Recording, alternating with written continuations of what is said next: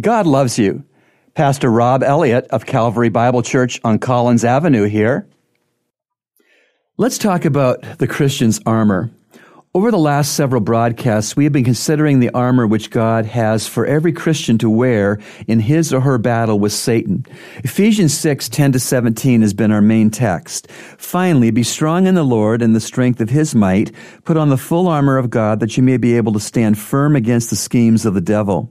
For our struggle is not against flesh and blood, but against the rulers, against the powers, against the world forces of this darkness, against the spiritual forces of wickedness in the heavens heavenly places.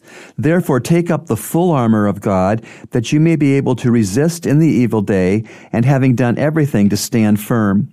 Stand firm, therefore, having girded your loins with truth, having put on the breastplate of righteousness, having shod your feet with the preparation of the gospel of peace, in addition to all, taking up the shield of faith with with which you will be able to extinguish all the flaming missiles of the evil one, and take the helmet of salvation and the sword of the Spirit, which is the Word of God it's important for us to see that in all these pieces of armor, except one, we see a defensiveness. The pieces of armor, except one, are all defensive.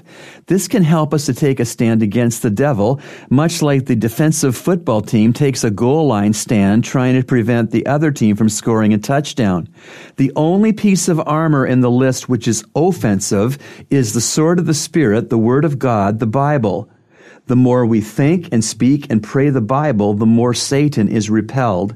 The more we have of the Bible, the more Satan is scared of us. The more the Bible has of us, the more Satan is apt to give up on us. So stand your ground. Most of the armor is for that. But attack as you stand your ground. The Bible is how you attack. Remember, God loves you and He's proven it with Jesus' cross. Today's encouragement has been brought to you by the Christian Counseling Center located at number 58 Collins Avenue.